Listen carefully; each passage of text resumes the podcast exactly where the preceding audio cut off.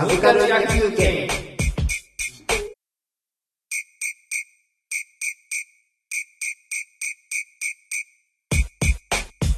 サブカル野球券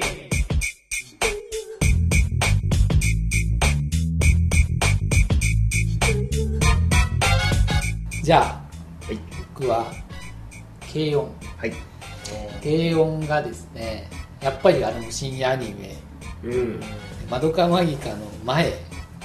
前じゃないか。2個前ぐらい。か2個前ぐらい。TBS の夜中シリーズで。あのー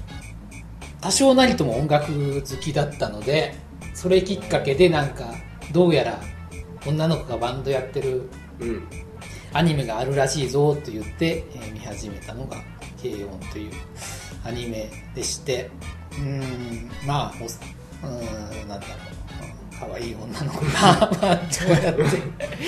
るというんでなんか面白いんじゃないかなと思って見てみたんですけども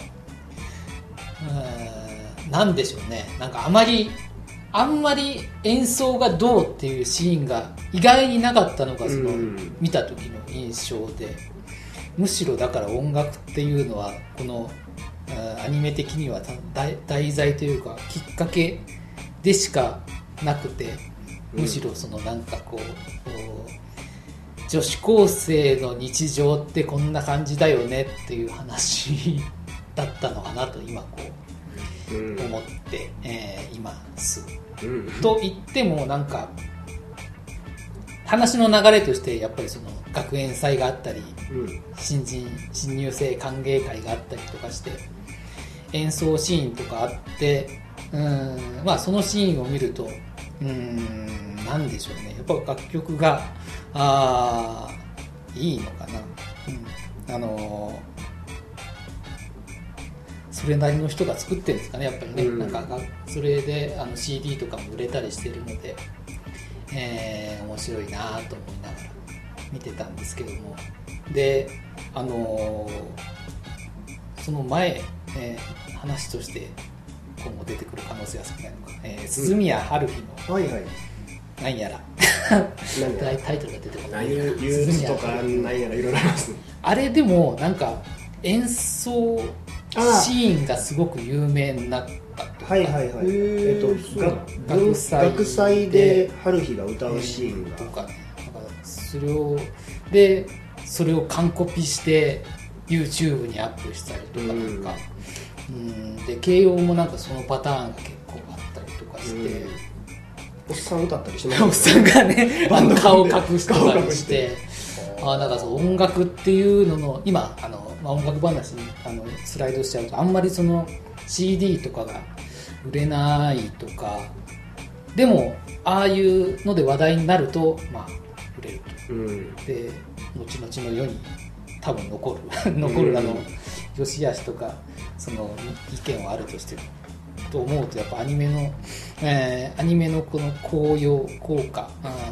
としてうん。一つそういうのがあーあるんだなと思って見てました、うん、だからその第1部第2部みたいな感じで軽音ってのがあってで特にその第2部の方かな。なんか人気が出たんで続編作りましょうの方って、うん見てたらなんかほとんどなんかバンドというか演奏的なものはもうなくなってしまって、そうですね。うん。あの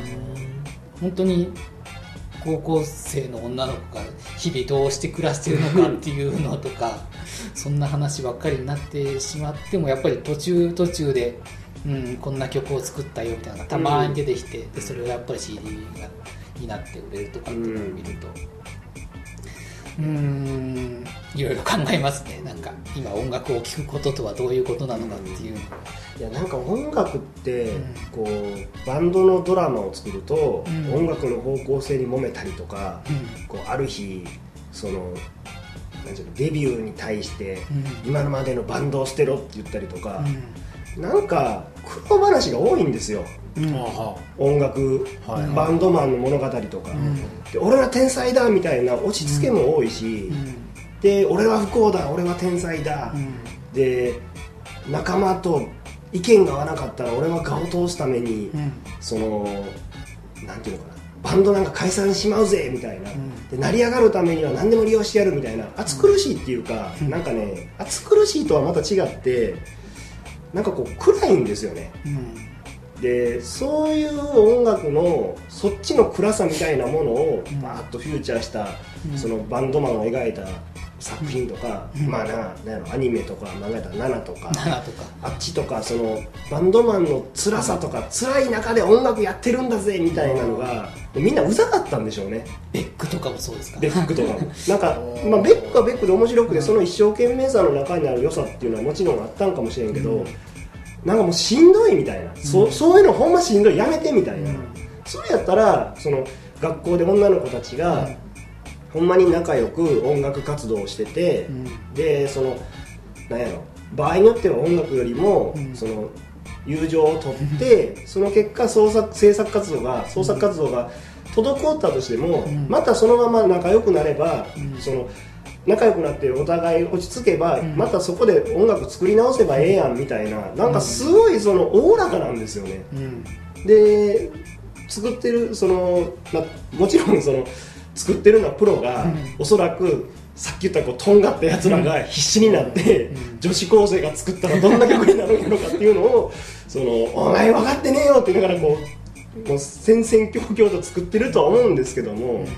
実際に流れる音楽はそのほんまに女の子を気楽に作ったように聞こえる、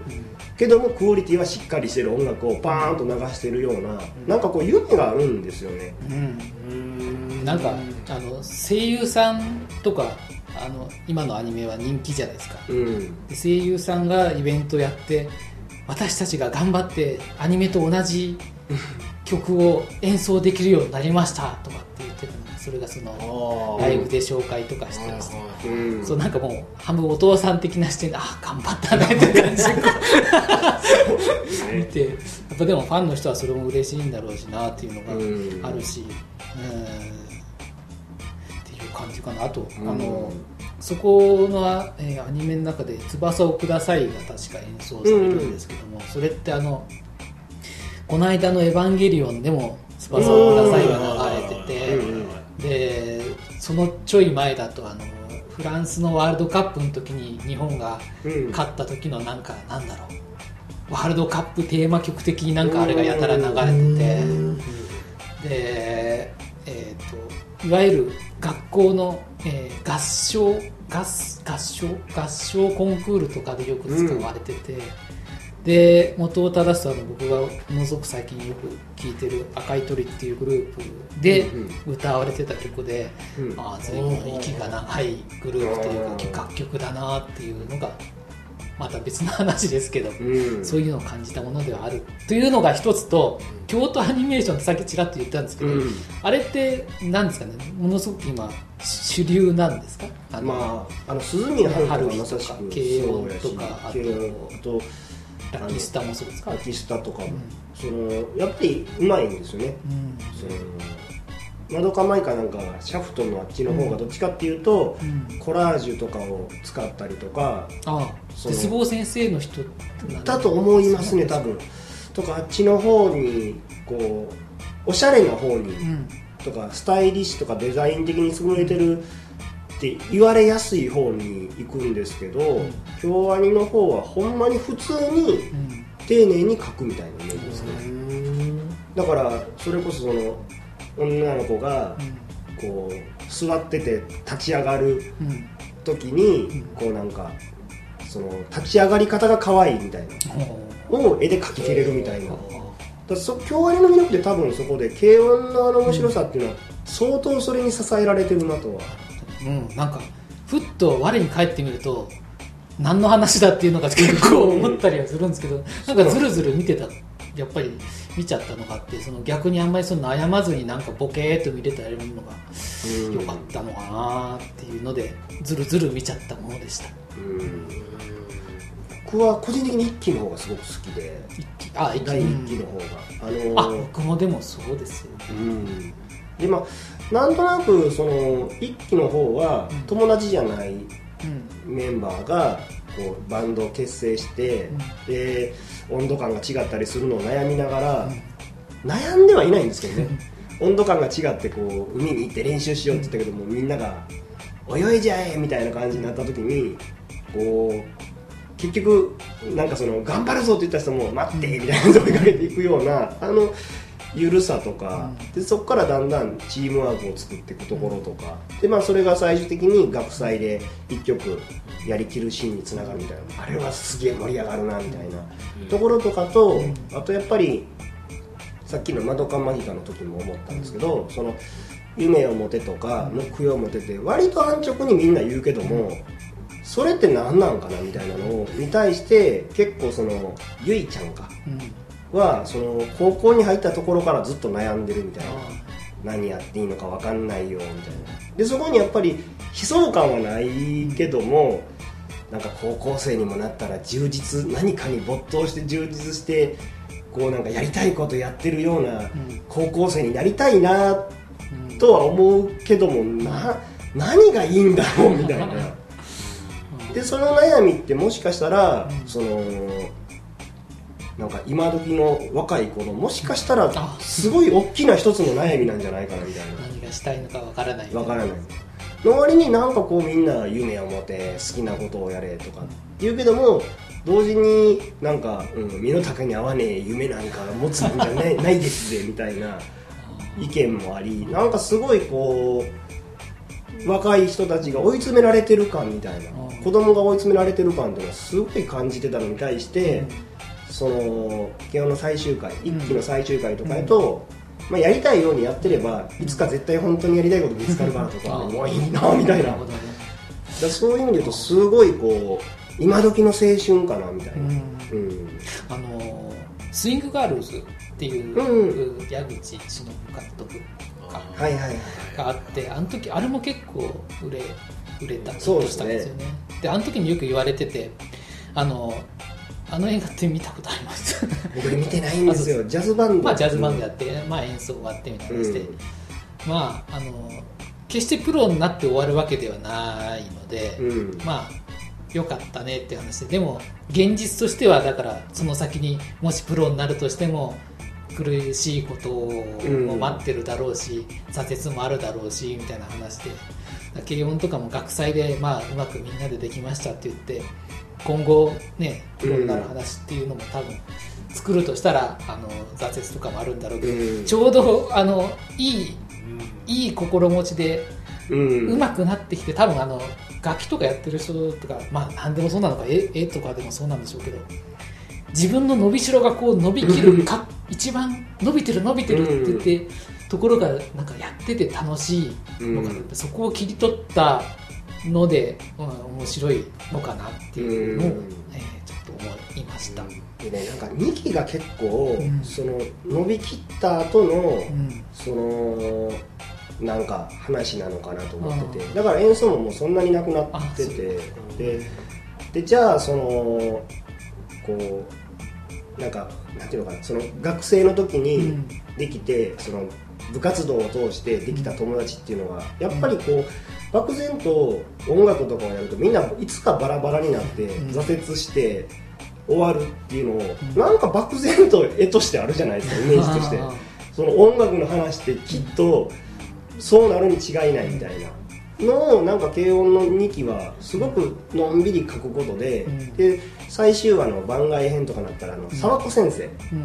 が熱を出す話とかなると、その社会人になって先生はもうバンドなんか一切やめてて、軽音部の顧問をやりながら、その教師をやってるからそういう意味で言うと夢その音楽がもし人生の夢やったらそれは挫折なのかもしれないんやけどもそのその先生がその寝込んだ時にその途中まで軽音部の女の子たちがみんなでその面倒をかい、うんと、なんていうの面倒見たりするけども、結局最後にその学生時代の高校時代のバンドの、うん、メンバーか、全員がそのお見舞いに来るっていうシーンとかって、なんかそのそこで一生の友達って作れるんちゃうみたいなその辺をすごい描いてるなと思ってすごいこう青春に対するテンプレートの今時の青春はこうだぜみたいなのをこう暑苦しくなくやんわりゆるく言った作品かなっていう印象があって。なるほどねっていうまあなんかなま割とそういう精神論を見てましたね僕は。どうすか増井さ気絶寸前ですよん。お前ら何言ってんの？何言ってんじゃんいやいや。ねシャークしていよみたいな僕軽音見てないから全然わかんないんですよあー1期も2期も見てなくてしあのなんか空気系に日常感アニメーションとか全くよくわかんないんで、うん。全然わかんわかんないのに文句言うとわかんねえじゃねえかっていう方になっちゃうんでなんかあれですけど四つ葉とは好きですけど、まあ、それは置いといてうん。うんなんか軽音かなんかあの最近のアニメはあれですか？あのなんかその日常感みたいのにはすごいよるけどでも人物造形はすごいアニメっぽいじゃないですか。まあそうですね。なんかそこがなんか高橋留美子まで行くとうん。日常もキャラクターも変じゃないですか、まあそうですね。変と変を集めてもっと変にしてるじゃないですか、で大変じゃないですか。大変ですよね。サルマンであります あの、なんかその辺のなんかこう舞台設定はもう絵面も場所も設定して現実により限りなくするけど、んでもキャラクターはなんかこういや僕もねあのね軽音ねあの頑張って見ようとしたんですそう頑張って一回見ようとしたんですよ。あのなんかちょっとインターネットしてたら、あの動画サイトの「ほんほんほん」っていうところでちょっとやっててなんかあの主人公のあのブランブラウンの髪の女の子がなんか妹がいるのかな？軽音なんかブラウンってケオンブラウン。ケオンブラウン。こうなんか朝髪型を整えるみたいなうん。ので、なんか「えー?」とか「はー?」とか言ったら「うわぴょこん」みたいな「はー」みたいなのね「はー?」みたいな。お前お前小動物かよと思ってえ その小動物で正解なんちゃいますか？なんか僕ねそういうのがねなんかねだなんかダメなんだよねでもあの話であえてフォローするとですね、散々鏡見ながらこうニコニコニコニコしたのが、うん。ちょっと前髪長くないってハサミになった時に、くしゃみ一発でバッツンなるシーンがあのずっと鏡でこう散々見てたのがくしゃみ一発撃沈みたいな、あの笑いにつながるからネタの前振りと思った方がよかったんかなみたいな、もうあの多分キャラクターも的にはもうそれが筋なんでもう逆に演奏はいい。前髪ぴょんで前髪悩んでるぴょんみたいな。ゆうちゃん可愛いなって話なんだってだからなんかそういうのってこう僕すごく思うのはその結構その何？僕が言ってる話ってそれを言っちゃおしまいよっていう話だっていうのはすごく自覚があって。ただそういう結局前提のシチュエーションみたいなものを飲み込んでみるかどうかっていう問題だと思うんですね、うん。で特撮だと僕はそれができるんですよ。だから大の大人が特撮ドラマを見始めて、うん。なんか最近の仮面ライダーちょっと大人も見れるらしいじゃないって言って見てみたら、ん。えなんで事件が起こったらこの人は突然走ってくるの？おかしくないみたいな、ん。まだ情報言ってないよね？みたいな。人に対しては僕は「お前それはお約束だよ」みたいな。それはこうビカーンっつってちょっと主人公が危機を感じて現場にたどり着くんだよっていうことをまあ言えると。はいはい。とかやっぱりその もう仮面ライダーっていうのはもうそのああいう造形を3次元として実写で作って、うん。ああいうこうラテックス製なのか最近のベルクロなのかでこう作ったボディの塗装面がこう光でキラってなること自体がもう尊いんですよ、ね、だからその毎回こうライダーがとうとうってやってるようでも、あ今回のシーンはちょっと遠巻きでライダーを煽ってるっていうことに価値があるんですねもう、それってもうその特撮の前提条件を引き受けて見てるからそれでいいんですよね、うん。だから結局その軽音とかだったらああいうその日常世界の中で女の子がゆるふわっと生きてますよっていう状態を、まあ、映したらあゆゆいちゃん？ゆいちゃん。ゆいちゃん今日のゆいちゃん可愛いぜっていうところは大前提として引き受けなきゃいけないところだと思うんですよ。うん。だ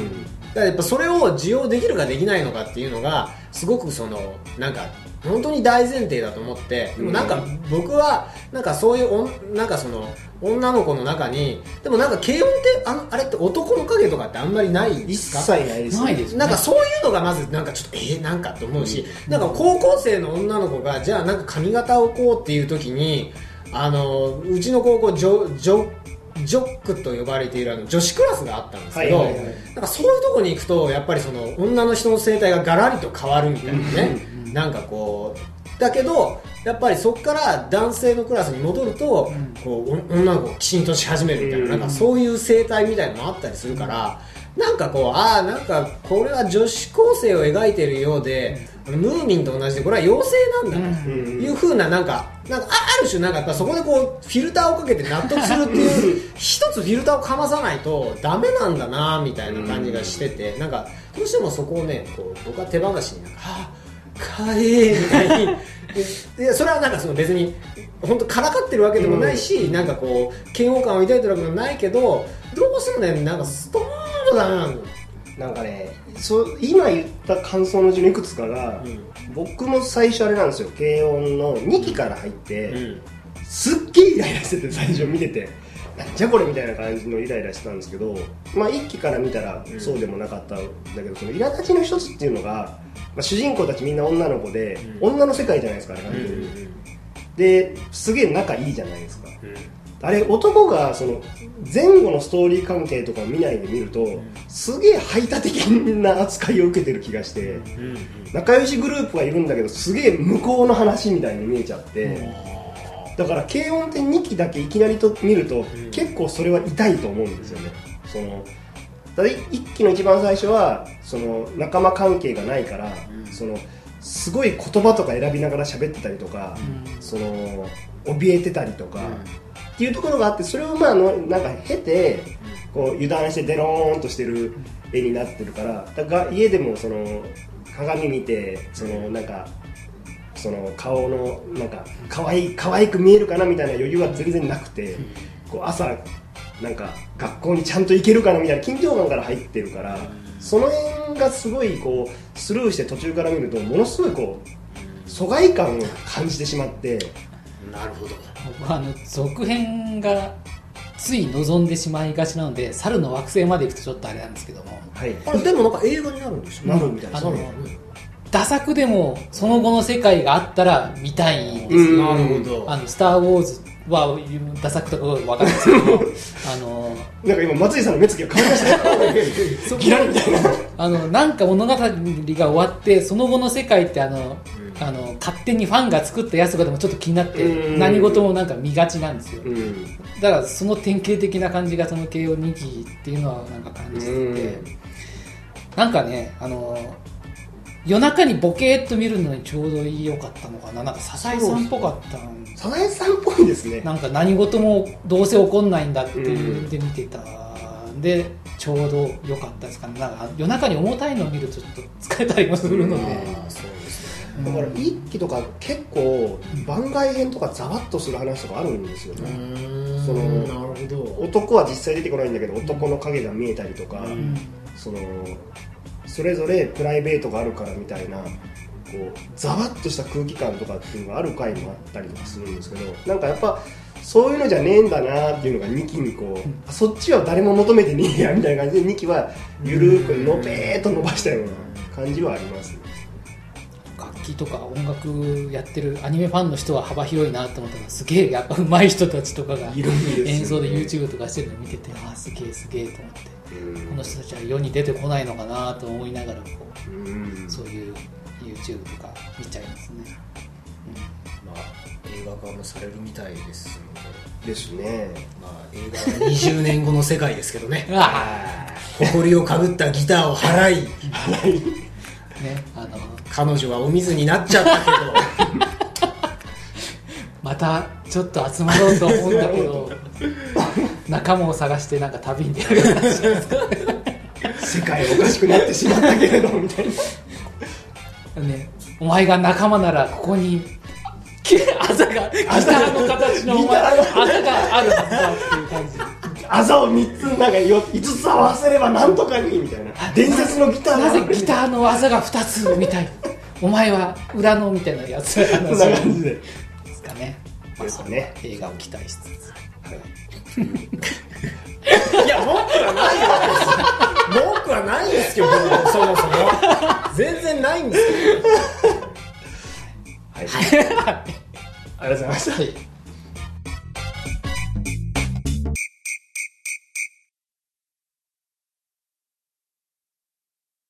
余談なんですけど、はい。うんさっきのそのギターのエンブレムの話ですけど、あれ？あそうか。僕テネイシャス D の話前した。したしましたね。そうそれを見てください。以上です。何でしたっけ？テレビショテレンシャス D なんかああののジャック・ブラック、ジャック・ブラックとハゲの男の人が、あの映画の時やって映画の回のそうそうそうあのおお尻にテネイシャス D って書いてあって ああ俺たちはって言ってバンドを結成してあのどの人気バンドも持っていたっていう伝説のピックねピックを盗みに博物館に 盗みに。これですごい面白い。です多分軽音の映画それのアニメ版それはアニメ版です。お尻版ですけど資料出すんですアニメ版は見なくちゃいかんです。よ まあそんな。か 関係ないですけどあのガリバーはどうですか？えあガリバーねガリバーもね見たいですよね。ちょっと見に行きたいなと思って、やっぱジャック・ブラックジャック・ブラックはそういう意味でやっぱこう正しい喜劇のなんか現在形を言ってるような気がするんで、あれ見たいなと思うんですよね。確かに。はい。はい。余談でした。余談でした